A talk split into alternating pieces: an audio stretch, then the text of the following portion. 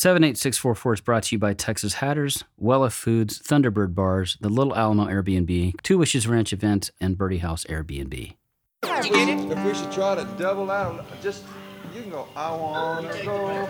I'll take. Let's sing. Let's all sing. I wanna go. Okay, do it all three of us. Then that won't make it stand out if we don't phrase together so much. If all three of us do it, just like on the melody. I wanna go home with the armadillo. Yeah. Good country music from Amarillo. I wanna go home with the armadillo. Good country music from Amarillo. What you're hearing hasn't been heard in 50 years. It's Jerry Jeff Walker and the Lost Gonzo Band working on arrangements in Luckenbach during the recording of the legendary album Viva Terlingua. What you're essentially hearing is the album being born. Beginnings are much like a blank canvas. They invite us to paint our stories with the colors of possibility. They're the foundation upon which dreams are built and aspirations take flight. Interestingly enough, endings are sort of the same in that they're not just conclusions, but also the genesis of new beginnings. As T.S. Eliot said, we shall not cease from exploration, and in the end of all our exploring will be to arrive where we started and to know the place for the first time. I'm Stephen Collins, and this is 78644.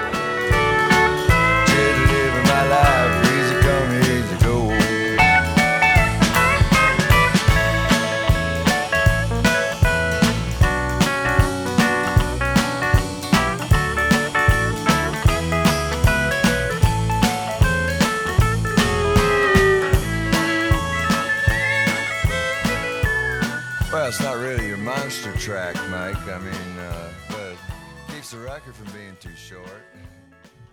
We're going to explore a little bit more of Jerry Jeff Walker's source material from making Viva Terlingua later in the show. Um, but now we're going to turn our attention to a Lockhart singer songwriter who's fairly new to music um, and been playing for a couple of years on the ukulele and finding a personal journey in doing so. We got a chance to catch up with Mags Baker here in the studio. Yeah, I spent about a decade in uh, San Francisco, and I spent about nine and a half years trying to get out and move apparently to Texas. I didn't know it at the time, but I knew that I wanted to get back to country living, have some acres, look at the stars, and live a lot slower life than I was in San Francisco. so yeah.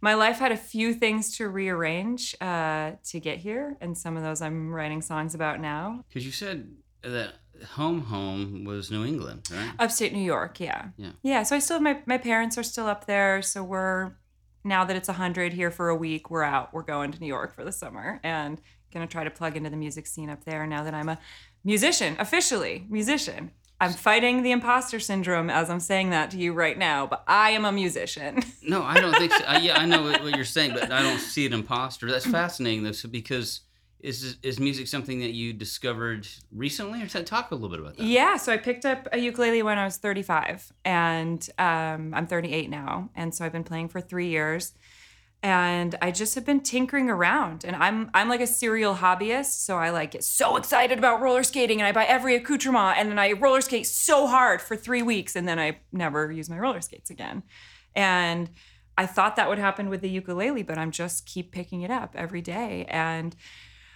I decided about three years ago when I picked up the ukulele that I, was just going to be brave every day and I was just going to find a way to be brave. And what started three years ago was learning one song on the ukulele and playing it for my sweetheart. And that was like the scariest thing that I had ever done at that point. And I made him close his eyes and turn around and and not say anything until I was like, okay, I'm done. Positive feedback, go. Um, and from there it's just evolved. And like music as musicians know is just like this life force. I'm like this is this is why i'm here. Like music means everything to me now. And so as i've been following the little breadcrumbs of music and being brave and singing for more people or playing writing new songs or going to Kerrville Folk Fest and just being out of my element and diving right in um, the more brave i am the more the universe seems to reward that as as evidence as I'm sitting here with you right now. It definitely up leveled when I came to Texas, and especially Lockhart. Um, just catching the live music scene in Lockhart. We have world class musicians here that we can just catch at a bar with 10 people in it on a Saturday afternoon. And seeing that and being inspired by some of the local musicians like Halliana or Jenny Sod, I just am like, oh, I think. I think I can continue to be brave and get on a stage and, and write my own music. And that's something that has happened this year. I started doing the open mics at Arts and Crafts in January. And it's just evolved from there. And the first time I ever got up on stage, I was like, I'm I'm going to die. Like this is not. I, I'm not to make it. and then it was fine, and I made it, and it was good. And I've just now learning how to just be calmer in my nervous system and more in tune with who I am, and and being able to hold the energy of an audience. That's something that I've learned recently. Um, I took a performance workshop at Kerrville Folk Fest, and it was helpful in that because I had found that I have been trying to stay in the shadows for 38 years and like the shadows won't have me anymore. so I also had this really big fear of being seen and being on stage and receiving attention um, from, you know, my life experience of receiving unwanted attention or attention that didn't end up in a good place. I was like, let's just not do any attention. Why would I stand on stage and let people see me? but it just is more clear and more clear that like I have to. I have to sing. I have to write music. I have to share this joy from my heart into the room with others and and they feel it too. And it's like the magic that, that is created during a gig when you share that is just something that people can walk away with. And so I've decided to be brave and go ahead and share my music with the world. Well, I think yeah, that's. I mean, that's. It's kind of like um, taking out a part of yourself that hasn't been been used in a while, or For maybe, sure. you know, that that's pretty fascinating. That, Yeah. That that's happening with because I, I agree that music does do that, Mm-hmm. but the kind of stumbling upon it is is interesting to me. I think I had just been listening to the thoughts in my head my whole life and thinking they were true, like the ones that told me I wasn't good enough or wasn't worthy or the people would just laugh at me or make fun of me. And there was just this moment where I woke up one day and I was like, everything I've ever been told is a lie. Like I get to decide what happens here. I get to feel safe. I get to follow my passions. And it's like once I started realizing that the thoughts that I had been given by my parents, no offense, parents, love you, um, and society were not actually true and I didn't want to follow them, then this whole universe opened of like, wow, I can just do things and I don't have to be terrified of trying them. And I might feel like an idiot, but I can survive that and get to the other side of that and practice doing that. And in total total transparency, 3 years ago I picked up the ukulele because I started dating a cute guitar player and I was like I want to play ukulele with him. now he's my soon to be husband. Um, and so that has worked in, in a lot of ways. But yeah, the feeling like a imposter or, or like the I feel like an idiot kind of thing. Yeah. It's it's really kind of anything that causes discomfort is growth. You know, like that that's sure. that's in that way. It's, For it's sure. not you're not making a choice to do like I'm going to be uncomfortable by doing something that's is uh you know uh, illegal or Right. something like that. This is like something that's yeah, it's it's growth in a way that that is rewarding. Yeah, it's that vulnerability, right? Yeah. And and that song soon to be, that's the first song I wrote. I wrote it 2 months ago and I wrote it um I was sitting in the back of I had my tailgate popped up. I was just sitting in the back of my car in a Culver parking lot in Austin waiting to meet someone from Reddit to buy a composting toilet, you know, like the most Austin thing ever. And it just came to me and I just was like, "Oh god." And my kid was occupied for a minute for some weird reason, so I just like grabbed a pen and I just like started writing it and it just came through and I was like, "I got to sing this now." And it was like I sung it for my soon to be husband first. And that was like, again, I made him close his eyes. This is three years in. I was like, close your eyes and turn around. I have a new one for you. And it just like felt like my heart was just like bursting the first 10 times I sung it for anyone. And then it felt normal, like I could do it. But when I would continue to do it, I would see the feelings that I had been feeling when I first put it out there, the audience was experiencing, especially people who had gone through a divorce, right? Like, you know, half of us. Um, could really relate and like the feeling that they i could see that they felt seen and heard and valued and that was like okay this is why i have to be brave I, this is why i have to be vulnerable there's no stopping i when i first moved to lockhart it um, took me almost a year really to like start finding community and start finding my place. And one of the things that helped is I just started playing ukulele with a couple friends at Good Things on Sundays. Uh, 11 we started, and I would just called it ukulele jam along. I ended up making some the song I was like I know some songs. I'm I play ukulele. I know a couple songs. I'll just teach them to you. And so I was like I'm basically in music first grade. But if I can teach music kindergartners, we can just like learn together and keep learning together. I'm like two steps ahead of you. Let's do this. Um, and the group just kept growing. People would wander in and they'd be like, "Oh, I have a ukulele that I haven't picked up in 20 years. Maybe I'll come." Um, and I just wanted to let people who hadn't ever played music before be able to play a song and strum along at a jam circle, right, without feeling that they need 10 years of music experience to do that. Um, and what happened? It was I wanted to do it for the community, but it was equally beneficial to me because every week I was seeing the same people. It, like it was the thing that made me feel like I started to have community here. So I've got some um, shows coming up this fall. So I'm going to do play the third Friday of every month at Arts and Crafts. And there will be more shows, but magsbaker.com is my website, and that's where all my shows will be listed. And I do an email newsletter on there to keep people in touch with what I'm up to, music wise and other things.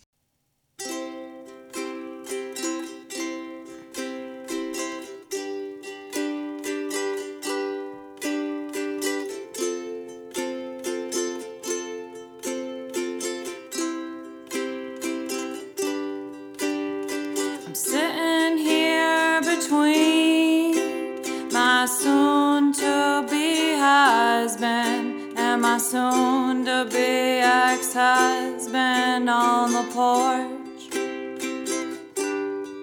Yeah, I'm sitting here between my soon to be husband and my soon to be ex husband on the porch.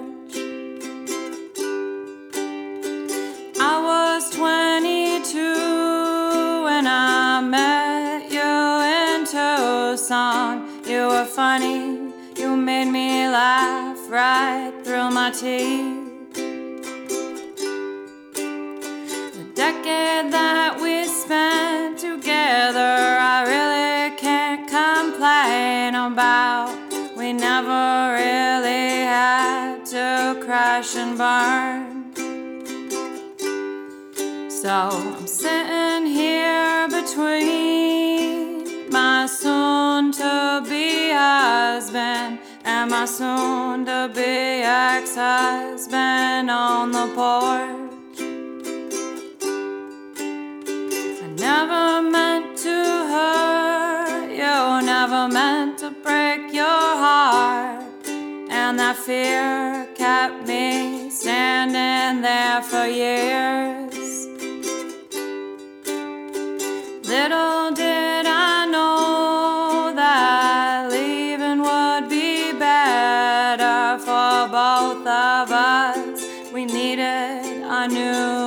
start. So I'm sitting here between my soon to be husband and my soon to be ex husband on the porch. Now we're here together, watching our daughter swinging from the old oak tree in my yard. I thought that maybe it'd be better for her if we're together. Now I can see it's better we're apart. So I'm sitting here between my soon to be husband and my soon to be ex husband on the porch. Yeah, I'm sitting here between my soon to be ex husband and my soon to be ex husband's girlfriend on the porch. Mags Baker hosts a ukulele jam along weekly in Lockhart to help inspire folks to join in on the music. It's hosted at Good Things. And uh, anyone's welcome to join. Um, you can catch her on Friday, September 15th at 8 o'clock at Lockhart Arts and Crafts. Sara Thompson has always enjoyed tinkering with the mechanics of things and working with her hands.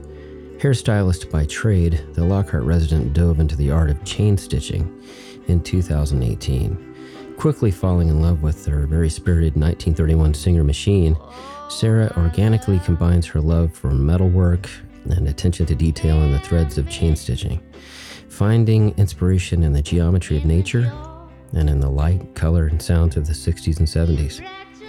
Earlier this summer, she was commissioned by one of our own Lockhartians to chain stitch a Western inspired jacket for Jenn Hodges and the Corn Ponies and the Carper Family Band, for Jenn to wear as she supported Melissa Carper's Grand Ole Opry debut.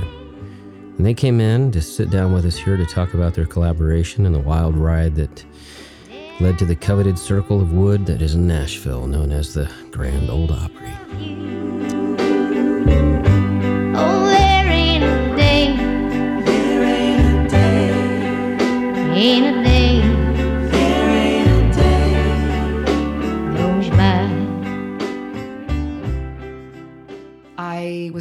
In Austin for over 20 years, and I had a client who, um, when she would come in, she would talk about this chain stitch machine that she'd purchased and how this it was so cool, and she had no idea how to use it, and she spent, you know, like a year or so trying to figure out how to thread it and get it to work, and you know, she would come back a few months later and and tell me how she'd made progress and she'd built a little bit of a business and needed to hire someone to help her and I've always anything I can learn how to do with my hands, I've always been interested in that. So I volunteered. I was like, I I could spend a couple hours or a couple days a week um, learning how to use it and then not really assisting, but kind of being part of the production line, if you will.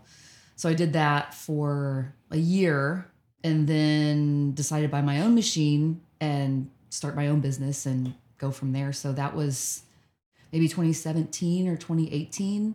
The first four months with that machine were brutal, like 30 hours a week, just trying to get it to work right, rethreading it, recalibrating. It was I, I, the the guy that I bought it from lives in India, so I would spend like three, four hours a day on the phone with him. And it, after about four months, I finally got it where it was like in like really good working condition. And then I just started tinkering and coming up with ideas for designs for patches and jackets and shirts and it kind of progressed from there. I started doing markets and selling things that way and And what did you have an interest in it before you saw the machine, or, or I never, I had never heard of it before. And just from talking to this person, it sounded really interesting. It sounded like something that I'd, I'd never seen before, I'd never heard of before. And then come to find out they were extremely rare machines and not very many people were using them currently to make anything with.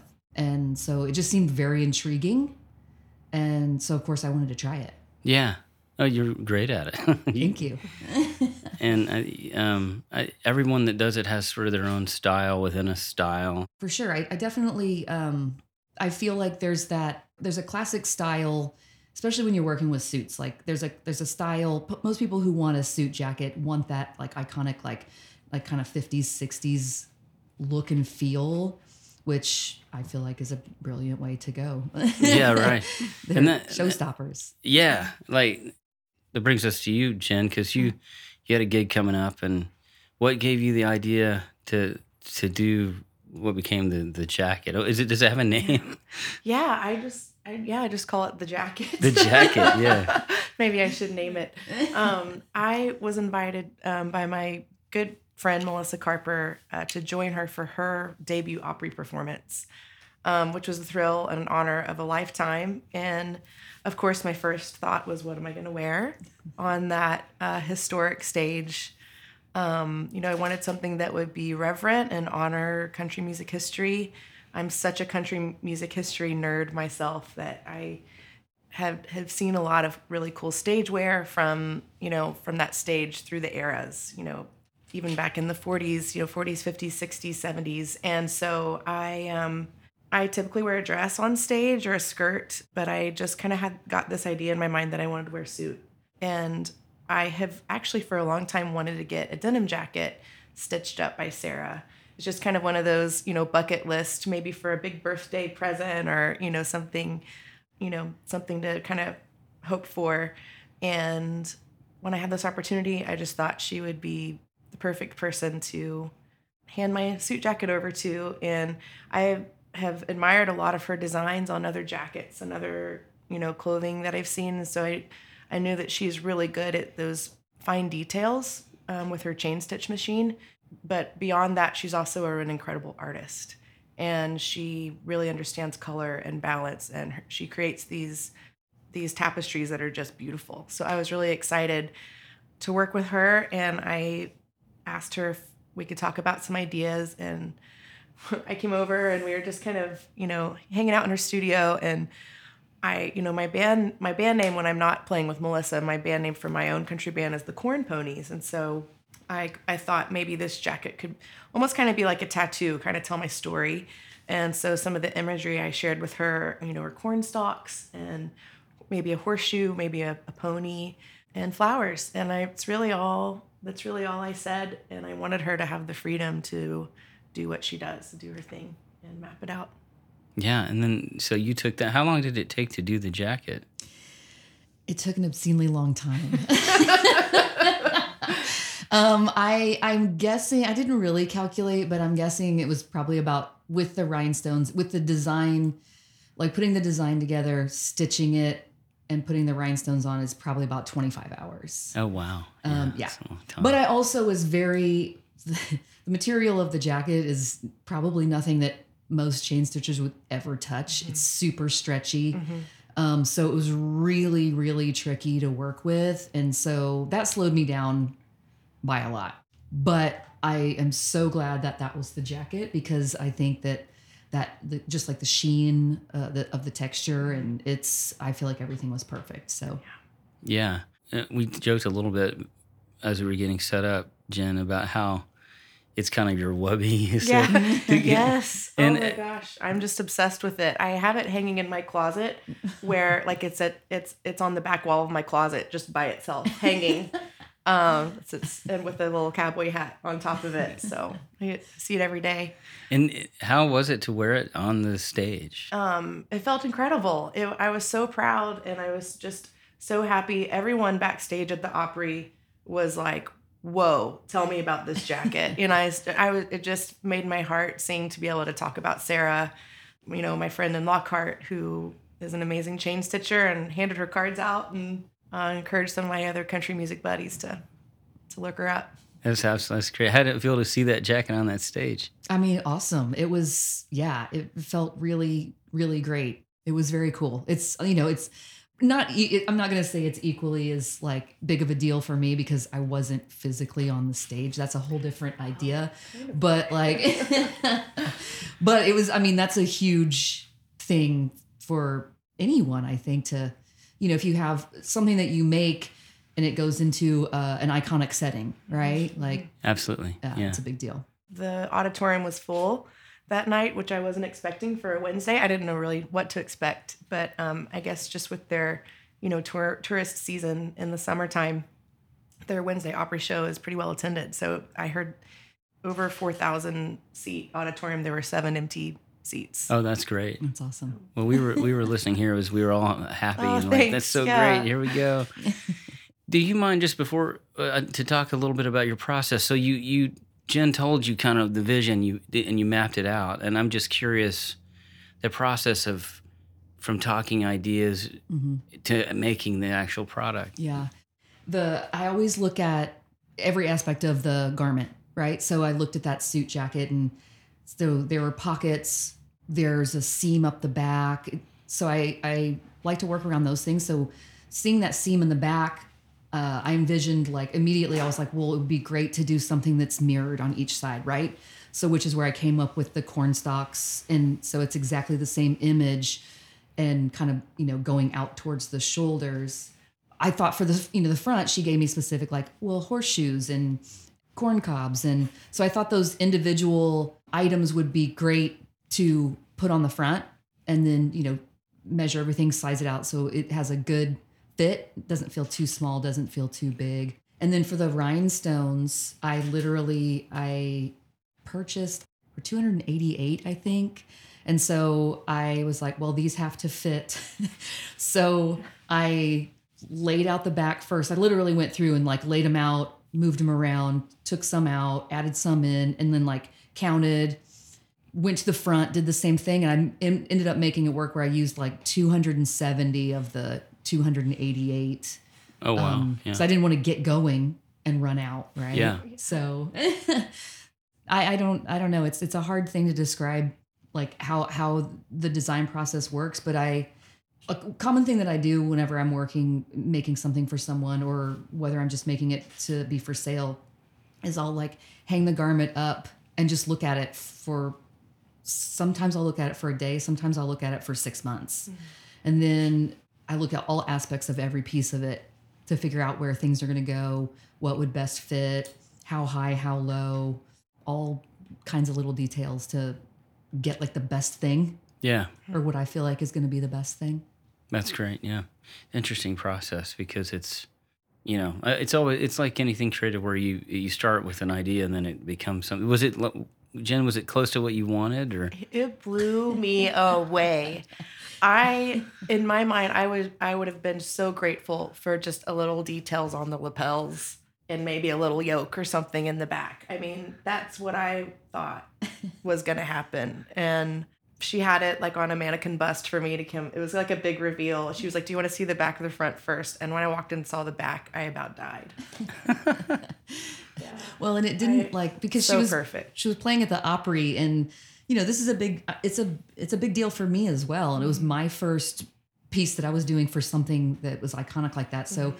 it didn't you know she gave me these ideas, and it didn't matter at that. I mean, I really didn't care what her budget was. I was making this jacket, Yeah, that's cool. so that was what was going to happen. Yeah. Any Jenn? Any stories you want to tell about the about being out and doing the Opry? And I was just, you know, the jacket. I can't really, I can't really separate the jacket from my experience because it was just so much, um, you know, walking in with it, you know, through this, through the artist entrance, and you know, it was, it was with me. It was like my, my teddy bear the whole time. Um, and uh, Melissa and Rebecca, Melissa Carper and Rebecca Patek, who I was playing with, they also had some. They also wore brown, and they also had chain stitching and rhinestones on their suits from a friend in Nashville. So we all kind of had these, you know, chain stitch motif. And we just, I just felt, I know I felt more confident because of the jacket. I was just so happy and so satisfied that, it, you know, I had dreamed of this thing. I didn't know what it would look like, but, you know, this is what I wanted all along. And so it was just really cool that it, the finished product was just so beyond what I had imagined. So. that's awesome. Did your guitar get jealous? My guitar, yeah. And you had to my tell it- guitar had been out for some repairs uh, for a few months. Uh, a guy in Nebraska was working on it. Had this really special problem with it. But anyways, I got I got it back the Monday before we left.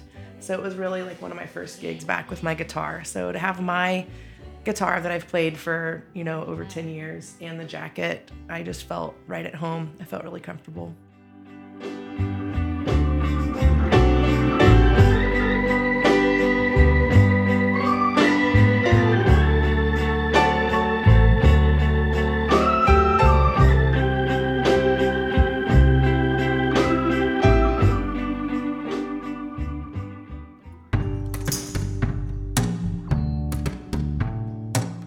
So the phone rings, the with the White House, and I'm like, oh crap, Big Jim wants money. And I'm like, okay, Jim, what's up? And he goes, excuse me? It was a lady. I said, I'm sorry, ma'am. I thought you were a friend that was calling from the White House. And he says, excuse me, but are you David Torres? David A. Torres? I said, yes, ma'am. All right, we're, we're calling to verify the value of the president's hat to put in the archives, and we need to verify. And I said, yes, ma'am. And I told her the price and everything. And she goes, okay. And then she goes, excuse me, but you said Jim, and I need to make sure there's nothing left unturned on this conversation. You thought I was Big Jim. What does that mean? And she goes, is there something I need to know of? Because this is a president. And I'm like, well, let me tell you street lingo friends of ours call the White House it really means the penitentiary. And she goes, So you're saying street lingo out there is called the White House really means sometimes the penitentiary? And I said, Yeah, because the, building's painted white. And she goes, hey, hey, hey. Well, okay, well, I just needed to verify and clear the air because the whole f- group family of Texas Hatters has security clearance and y'all have all been checked out. Come on down to Texas Hatters, where we top the best.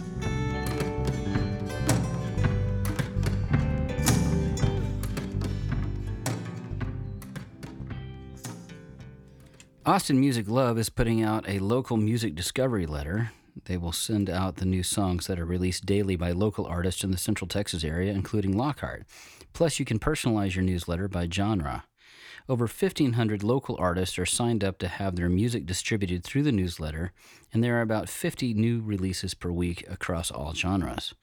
Some of the Lockhart artists included are Augustin Ramirez, Melissa Engelman, Telenovela, R.F. Shannon, Richard Watson, and Parker Chapin. Find out more at austinmusiclove.com.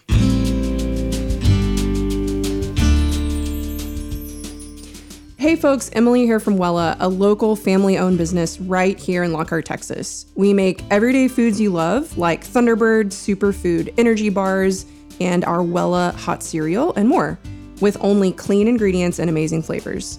You can find us at HEB, Central Market, Whole Foods, Good Things on the Lockhart Square, as well as ThunderbirdBar.com, WellaFoods.com, and Amazon. Now it's that time to go up in the clouds, high in the sky, eye in the sky. This is Bernie Bwani again. It's been so long since we did an Eye in the Sky. You got to give up for the 78644 because that's the zip code that we make it all happen at, you know.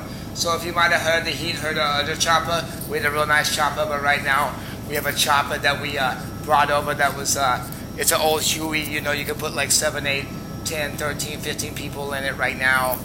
But we've been walking around, you know, and then you get it, you got to gas her up, and then we've been going, and we've been getting this. Bernie Bwani really been getting like learn to kind of pilot this thing, you know. So I'm up here, I'm with my pilot, but if something happens to him, it's all right.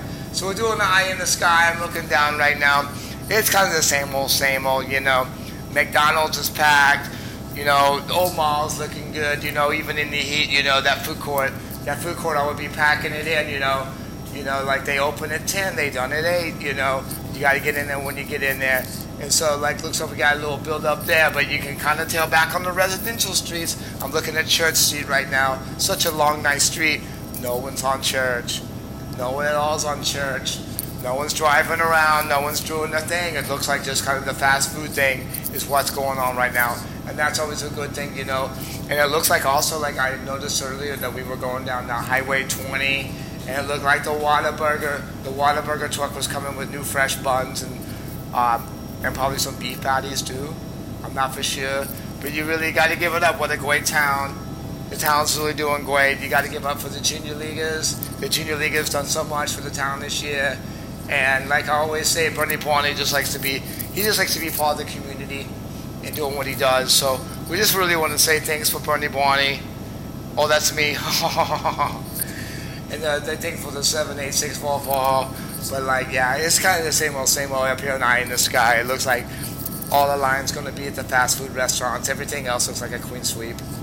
Just a reminder that our lineup is featured on our Instagram page and daily in our stories called The Roundup. If you want to know what's going on in town tonight, check out 78644 Podcast on Instagram.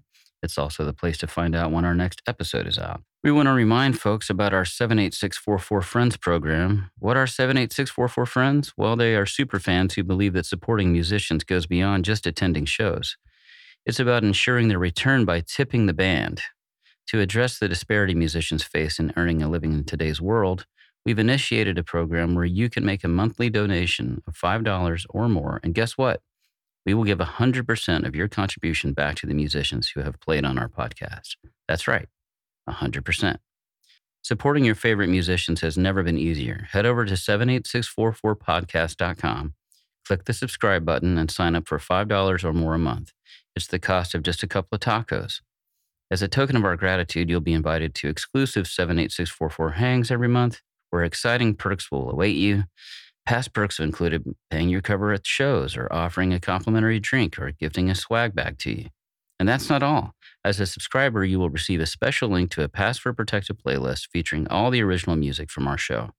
This includes unreleased songs captured at the Troubadour Image and Sound Studio, and it's an opportunity to enjoy exclusive tracks all in one place. So don't miss out on the fun. Sign up today and secure your spot on the invite list and support the incredible musicians who bring their talent to our podcast. And remember, always tip the band. Your contribution makes a real difference in their lives. It's time for 78644 News. Thursday, September 7th at El Rey, we'll have karaoke night at 8 p.m.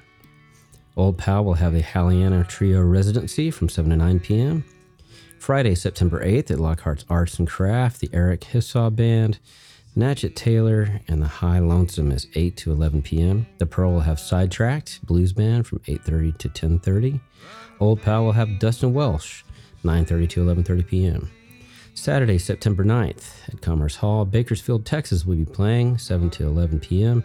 Old Pal will be closed that night for a private event. Sunday, September 10th, The Pearl will have Sunday matinee, W.C. Clark from 3 to 5. Wednesday, September 13th, The Pearl will have Chris Lancaster from 7 to 9 p.m. Old Pal will have the Parker Chapin Presents Chicken Fried Steak Night event from 7 to 9 p.m. Thursday, September 14th, Old Pal will have Paul Finney from 7 to 9 p.m. Friday, September 15th, the Martindale River Cafe will have Grant Ewing and the Hit Parade. The Pearl will have the Bastard Sons of Johnny Cash from 8.30 to 10.30 p.m. And Old Pal will have David Orr starting at 9.30 and going to 11.30 p.m. Saturday, September 16th, the Martindale River Cafe will have Eric Flores playing from 8 to 10 p.m. Old Pal will have Charlie Murphy from 9.30 to 11.30 p.m. Sunday, September 17th, the Pearl will have the Sunday matinee with W.C. Clark, 3 to 5 p.m. Wednesday, September 20th, Best Little Wine We'll have Mr. Carter's Smooth Blues Corner from 6.30 to 9 p.m. The Pearl will have Stony Gable from 7 to 9 p.m. Thursday, September 21st, Lockhart Arts and Crafts will have Trivia Night from 7 to 9 p.m. El Rey will have Karaoke Night at 8 p.m. And the Pearl will have open mic night with the Michael James Trio from 7 to 9 p.m. Sign up starts at 6.30 p.m. Old Pal will have Beth Lee from 7 to 9 p.m. Friday, September 22nd, the Pearl will have Nate Rodriguez from 8 to 10 p.m. Saturday, September 23rd, Old Pal will have Deuce Bennett Trio from 9.30 to 11.30 p.m. Sunday, September 24th, the Pearl will have the Sunday matinee with W.C. Clark starting from 3 to 5 p.m. Old Pal will have the Graham Wilkerson brunch, 12 to 1 p.m. Wednesday, September 27th, the Pearl will have Chris Lancaster from 7 to 9 p.m. Commerce Hall will have Yoga Wednesday, 6.30 to 7.30 p.m. Thursday, September 28th, Old Pal will have Mary Charlotte Young from 7 to 9 p.m. Friday, September 29th, the Martindale River Cafe will have Tammy Fest. The Pearl will have Grant Ewing from 8 to 10 p.m. Old Pal will have Emily Herring and the FM Band. Saturday, September 30th, Martindale River Cafe will have Tammy Fest going on. And Commerce Hall will have Theo Lawrence and the Hearts from 7 p.m. And that's it for 78644 News. One day I looked up, he's pushing 80. Got brown tobacco stains all down his chin. To me, he's one of the heroes of this country. Now, why is he all dressed up like them old men? Just drinking beer and playing moon and 42 like a.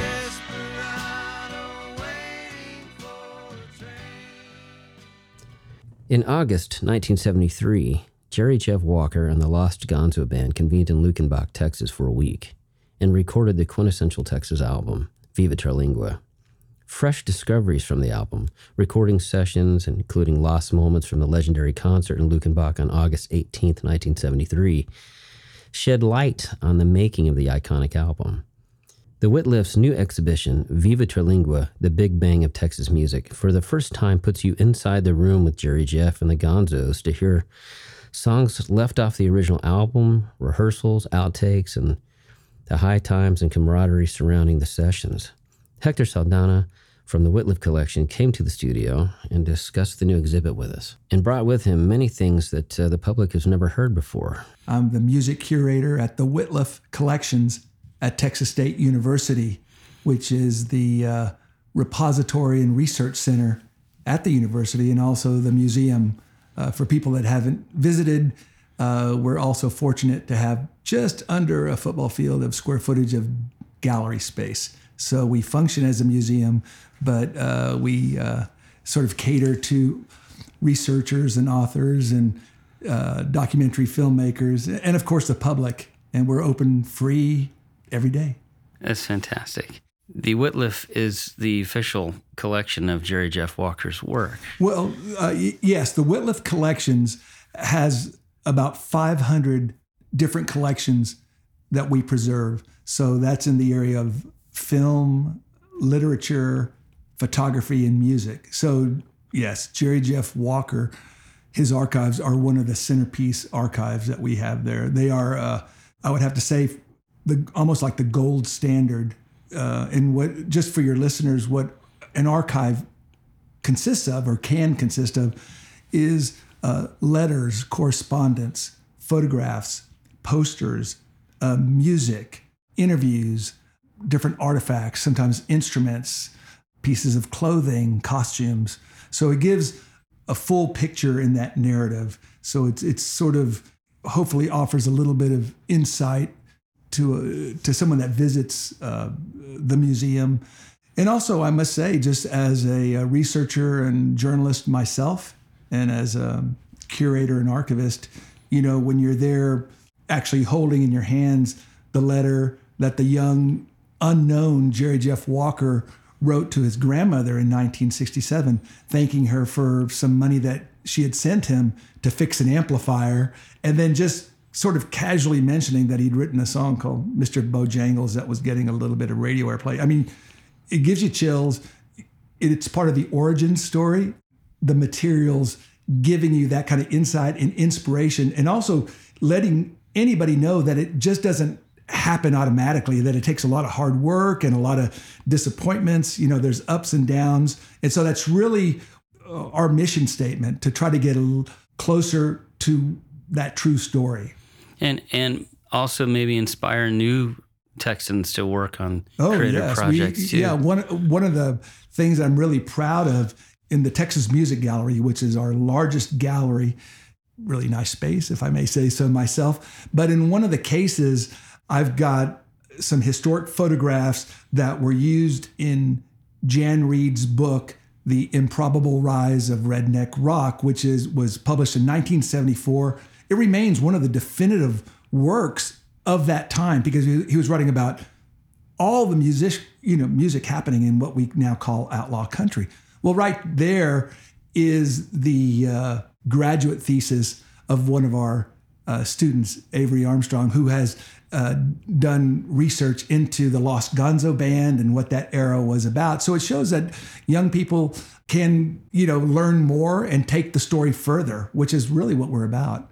Yeah, and it's like that's fantastic to, to have a a place where that is happening. That's what it's for. Which which brings us to this exhibit, which is a new exhibit about. I guess you were able to go into the studio and take the master tapes for Viva Terlingua and find things that people had not heard before. Right. So a, a big dream of mine for a long time has been to tell a bigger picture of what happened with the Viva Terlingua album. And again, for your listeners, that's Jerry Jeff's album from 50 years ago, recorded in August of 1973, released in November of 1973.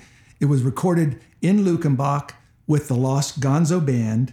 It culminated with a, a uh, sort of an ad hoc, last minute, last performance there at Luckenbach in the dance hall, where songs like Up Against the Wall, Redneck Mother, and London Homesick Blues came out of. But the album was not a live album. There sometimes is a misconception because of the popularity of those two songs in particular that it was a live album or that was a concert album.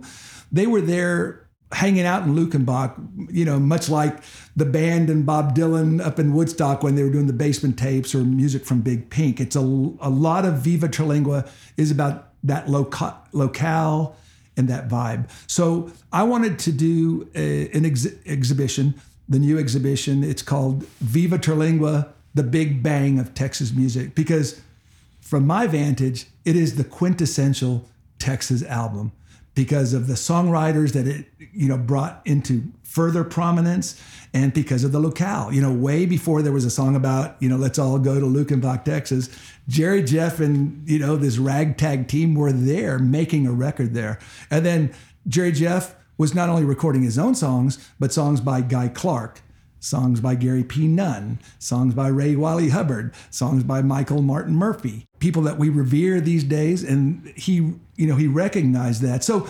again, you know, there's a lot of great albums being made at that same time, but I think that you can make the argument that this is the definitive Texas album and if not the big bang, you know, of uh, outlaw country and Americana, certainly part of the origin story and a big part of it. So in putting this display, this whole exhibit together, we digitized the master tapes of Viva Terlingua, the multi-track tapes. In other words, when they made that record, there was a mobile truck from New York there that was used. Uh, Dale Ashby and Sons was the company, and they were recording. My hope was, I kind of kept my fingers crossed. You know, could there be like a little bit of talking amongst amongst the musicians? You know, could there possibly be rehearsals? Maybe outtakes, maybe, you know, something that we didn't know. Sure enough, there was. If we should try to double out, just you can go. I wanna go. I'll take. Let's sing. Let's all sing. I wanna go. Okay, do it all three of us. Then that won't make it stand out if we don't phrase together so much. If all three of us do it, just like on the melody. I wanna go home with the armadillo. Good country music from Amarillo. I wanna go home with the armadillo. Good country music from Amarillo and Abilene. The friendliest people and the prettiest women you ever seen. London Homesick Blues. Gary? All my friends are doing this album for me. Guy Clark even repaired this guitar. So I guess the way to put it was for those fans of music, you know, like I love to go out and get box sets by different groups. So there, you know, there's been box sets of, of the Beatles or the Beach Boys or Pink Floyd or David Bowie. And sometimes they have a lot of unreleased music or, uh, especially in the case of the Beatles and Beach Boys, you know, actual sessions where you see like the master, the mastery of Brian Wilson in the production and how that happens. Well, we got some of that with uh, Jerry Jeff Walker and the Lost Gonzo Band. And so that music and that chatter and that camaraderie and those outtakes are all playing in the room for the visitors. So, in other words, when you come and see the Viva Terlingua exhibition, not only will you be seeing, for example, the piano that was used on those songs that was out in Luca Bach, it's there, or part of the drum kit that was used, you know, or uh, Jerry Jeff's hat and his guitar and things of that nature, which are incredible. Get Baba D. It's so hot in here, the strings are just stretching all over the place. If we could have it quiet, we could tune up and, uh, you know. I just can't, I can hear it. I can't tune it.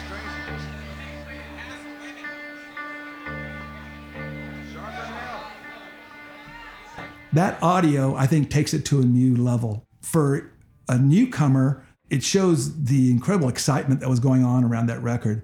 And then for someone that knows that record, you know, upside down, forward, backwards, maybe that was even there, it's a chance to hear it in a new way. And it really is. It really is a reminder man, these guys were epic, you know? And I think, without sounding too pompous, for the first time, really, we're kind of giving that same sort of reverence and respect to an outlaw country record that you would to the Beatles, if that makes any sense. In other words, we're saying, hey, someone like Jerry Jeff Walker is worthy of checking out what an outtake was or an alternative version or some of this, you know, what you know, what was some of the talking going on, discussion happening in the making of that record, sort of that fly on the wall experience. And then let me just jump ahead. One of the things that was incredibly exciting was to find almost totally complete performances from August 18th, 1973.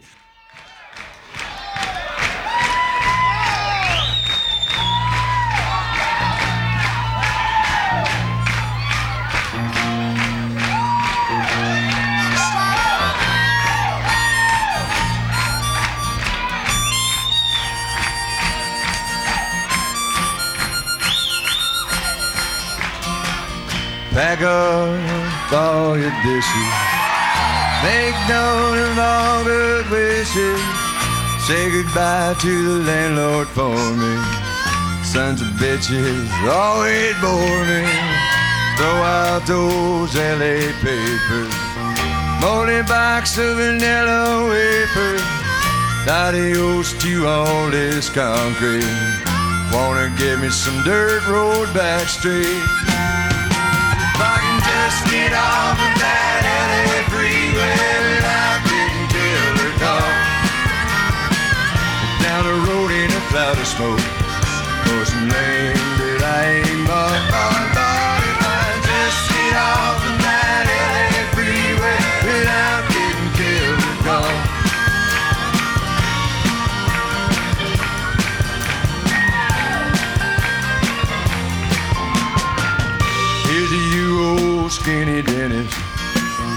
only one I think I will miss.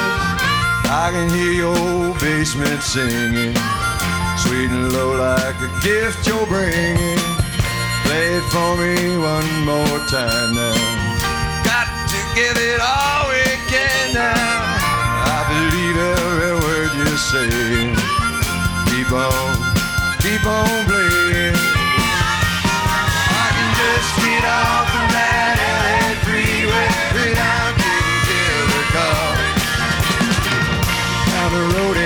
smoke for some land that I ain't bought. Bought if I just get off of that LA freeway getting killed or caught.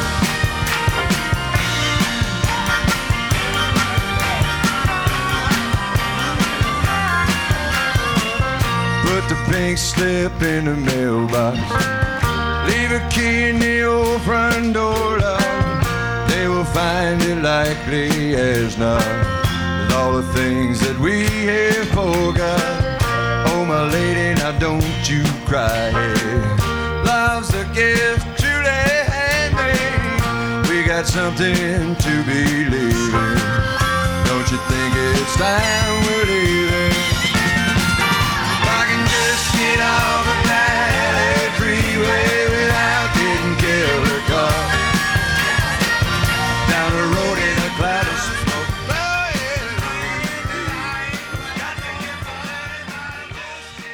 So it's just like fantastic to hear the crowd going crazy. That it really gives you a lot of insight into the uh, the sense of humor they had, into that charm that Jerry Jeff Walker had, and uh, and just the talent.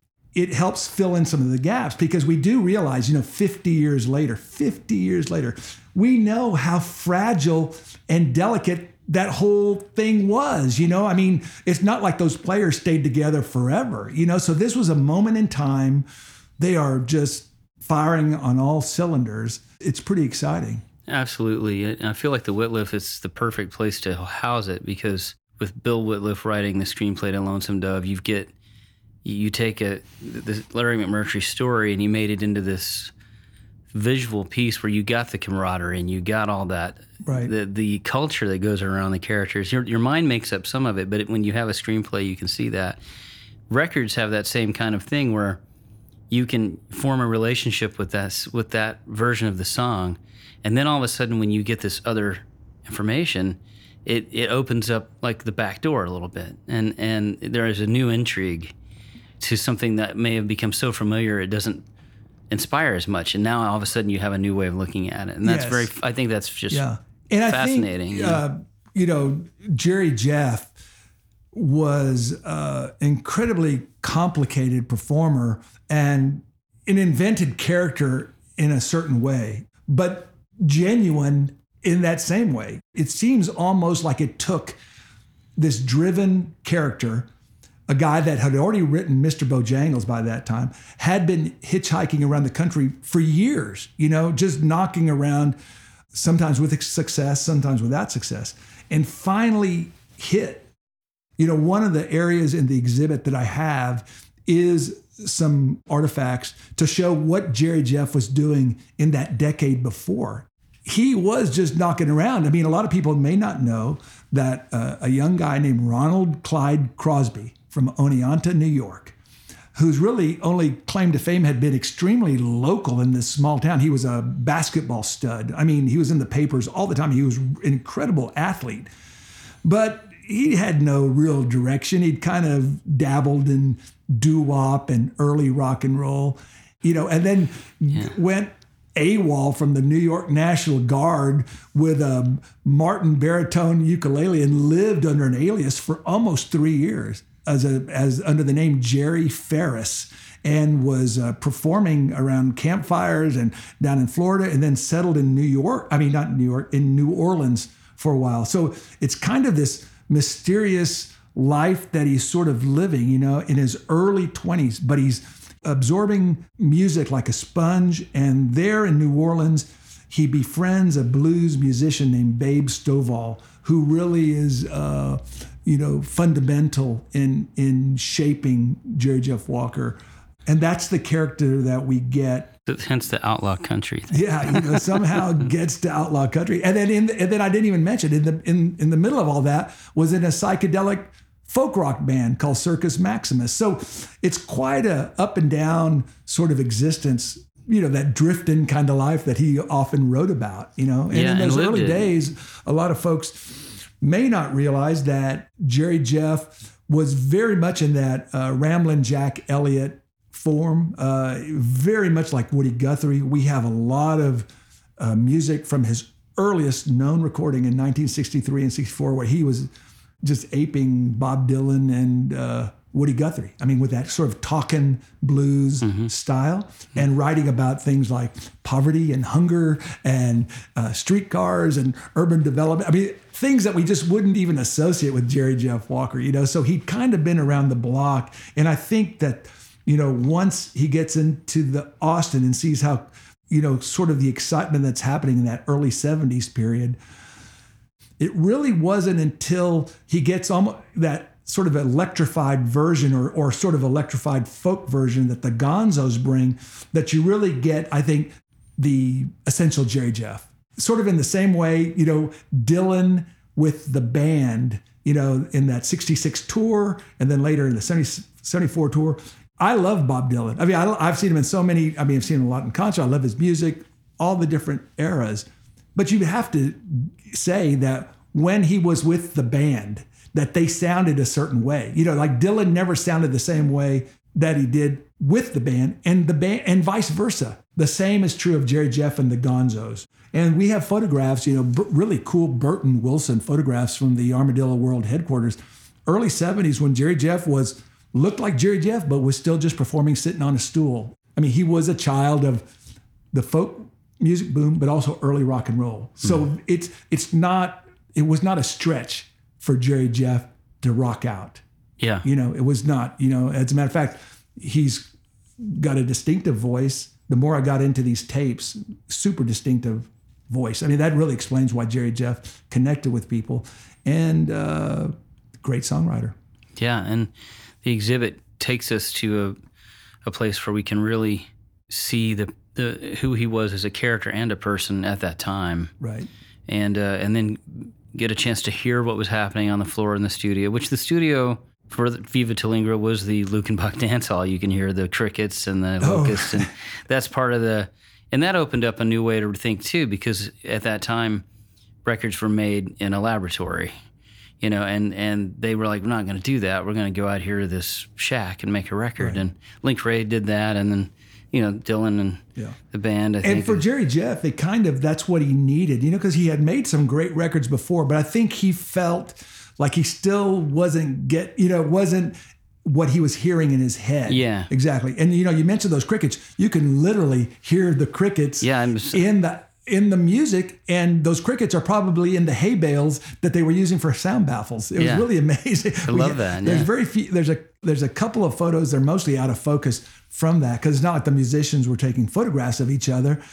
They were just there uh, having a good time, and you can, you know, a couple of times in some of the outtakes, you can hear them walking away from the microphones, and you hear them walking on the wooden floors. So, uh, you know, like Star Trek, I can't quite get you there telepathically, Yeah. whatever it is, you know, but I could get you as close to August 1973 as you can possibly get. I get you in the room and uh, within, uh, almost within touching it. There are moments on that tape among the camaraderie where he'll go, well, uh, like stuff like, well, uh, come on, guys, we got to hurry. Uh, audience is waiting. And that's not in front of a crowd. He's just trying to get, Yeah, he's trying to get those "Let's get guys the- like, come on, let's get picking, you know? Oh, Like, yeah. You know, again, a little bit of an insight into the personality of Jerry Jeff Walker and why maybe that setting works so well for him. Cause and also it is so beautifully Texas or what we think of Texas music, right? Hey guys, got the amps on, let's go, man, let's play. Don't just just lay in there. You know, I'll play the G chord, you guys lay in.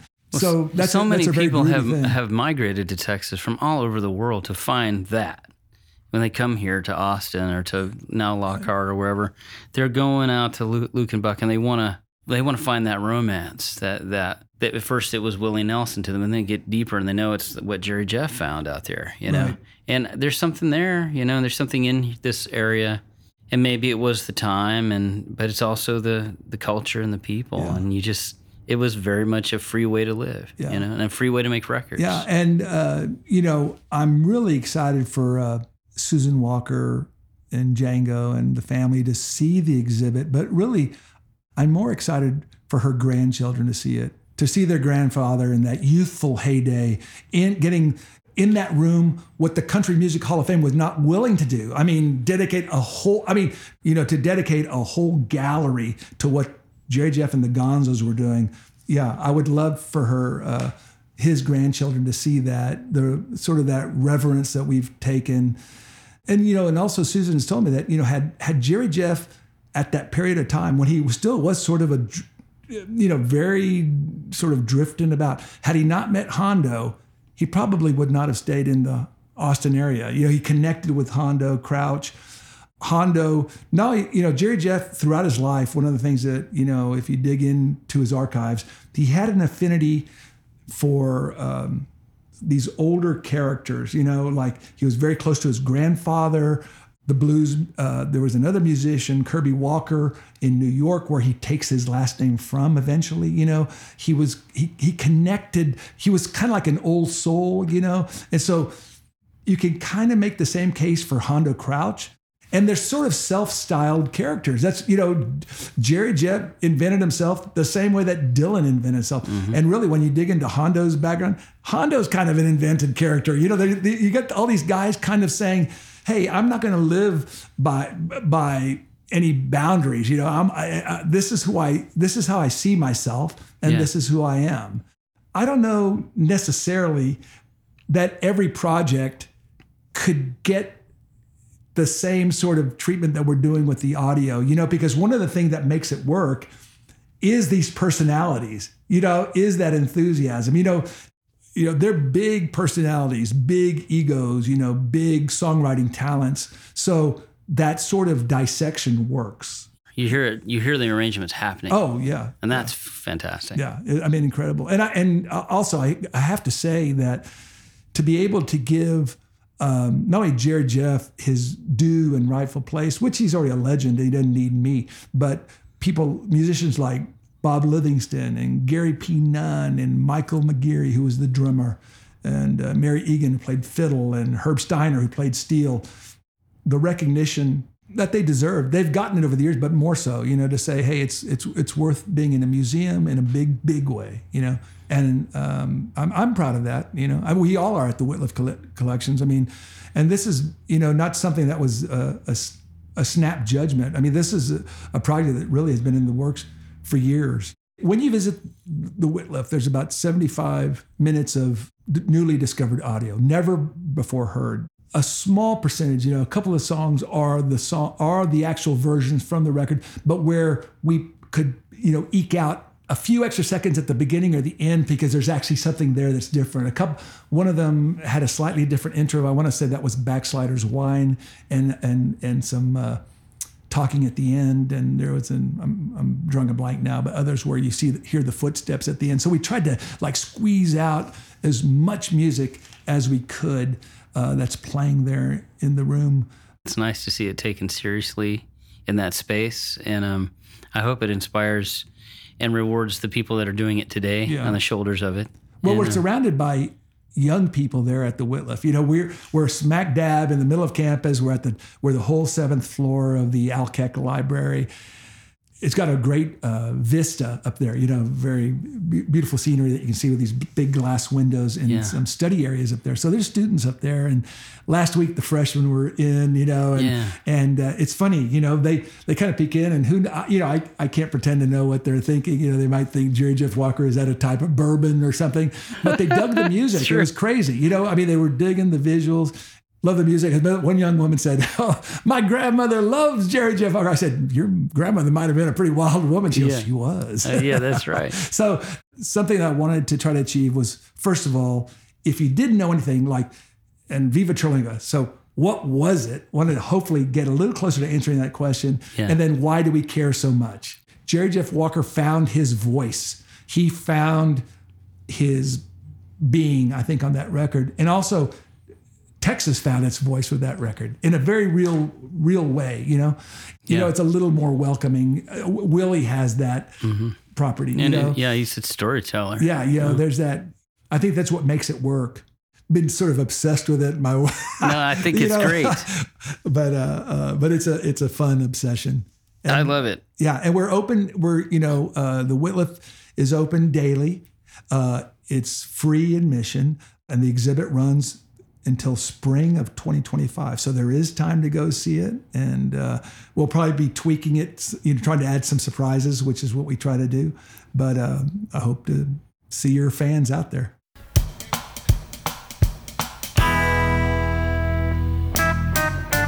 Hi, buckaroos. Scamp walker time again. Yeah, I'm trying to slide one by you once more. Don't matter how you do it, they say just do it like you know it. And I've been down this road once or twice before. Hey, getting by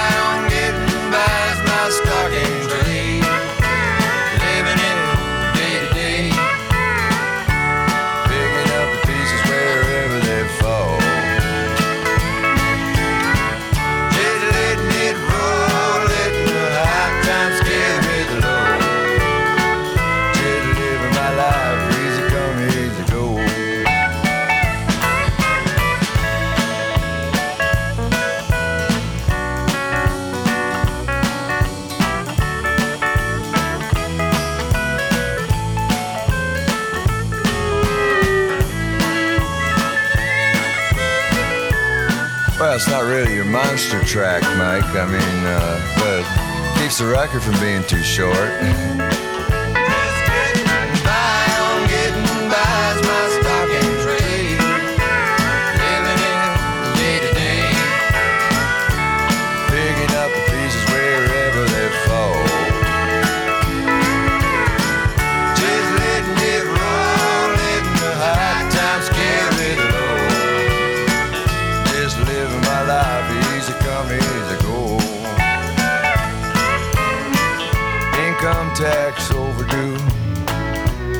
think she is too.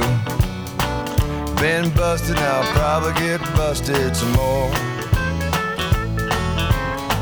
But I'll catch it all later. Can't let 'em stop me now. I've been down this road once, twice before. Yeah, getting by on getting by my stocking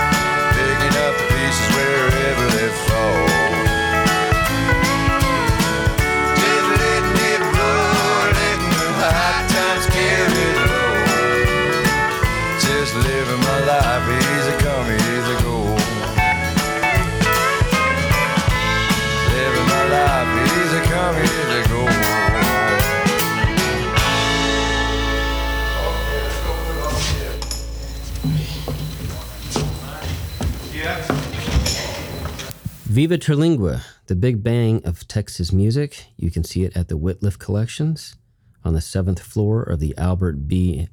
Alkek Library, Texas State University, 601 University Drive in San Marcos. It goes through the spring of 2025, and it's weekdays from 8:30 a.m. to 4:30 p.m. Weekend hours will vary. It's a free exhibit, so don't miss it. 78644 is brought to you by Texas Hatters, Wella Foods, Thunderbird Bars, the Little Alamo Airbnb, and in kind sponsors are Printing Solutions, Williams Island, Courthouse Nights, the Rock House Airbnb, Birdie House Airbnb, Gaslight Baker Theater, Crystal Glaze Photography.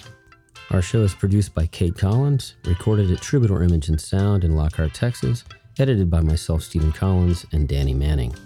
In studio performances by Mags Baker, other music by Melissa Carper and Jerry Jeff Walker and the Lost Gonzo Band. Jerry Jeff Walker music courtesy of the Wittliff Collections. Thanks to our contributor Will Rhodes for Eye on the Sky. Our show is available on Spotify, Apple Podcasts, Google Podcasts, Amazon, Radio Public, and everywhere else where podcasts are streamed. Thanks so much for listening. It's all and also legal and it gets you so high. Getting I love that sangria wine. Love to drink it with old friends of mine. Yeah, I love to get drunk with friends of mine. When we're drinking that old sangria